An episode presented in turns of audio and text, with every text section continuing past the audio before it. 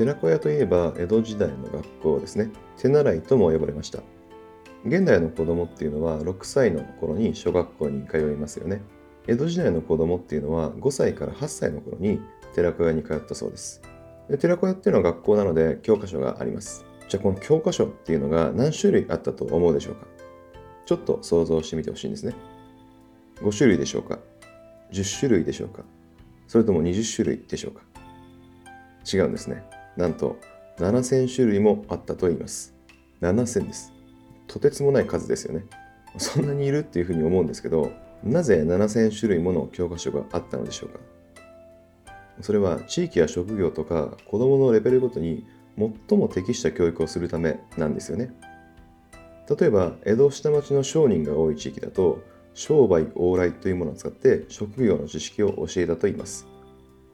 子どもたちは商売に使う用語や単位とか商売の心得などを学んだわけです。また学校っていうと机を並べて生徒全員が先生の方を向くっていうイメージがありますよね。でも寺子屋では一人一人がそれぞれ違う方向を向いていたそうです。教える内容が確一的ではなかったので手習い師匠、まあ、先生ですよね。先生っていうのは一人一人に適した内容を教えていたんですね。なので机が同じ方向を向いている必要はなかったと、まあ、こんな風にして寺子屋では確一的な教育ではなくて一人一人に適した教育を行っていました。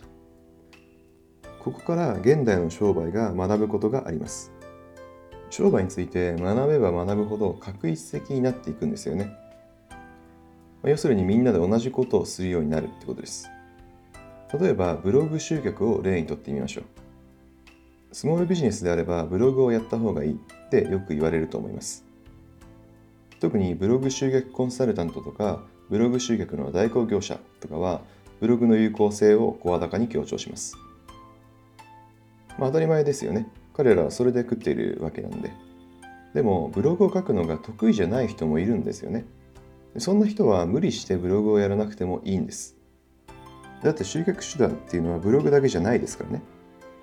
打つ手なんて他にいくらでもあります。YouTube、Twitter、Facebook、メルマガ、リスティング広告、ディスプレイ広告、Facebook 広告などなど。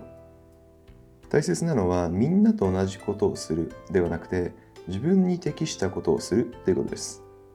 なぜ寺子屋には7000種類もの教科書があったのでしょうかそれは一人一人に適した教育を行うためです。現代の商売も同じことです。みんながブログをやっているからあなたがブログをやらなきゃいけないわけではありません。YouTube が得意なら YouTube をやればいいし、Facebook が得意なら Facebook をやればいいんです。もっと言えば、パソコンが苦手であれば、オフラインで異業種交流会に行くとか、打ち上げや飲み会に参加するとか、人付き合いに力を入れればいいんです。大切なことは自分に適したことをするっていうことです。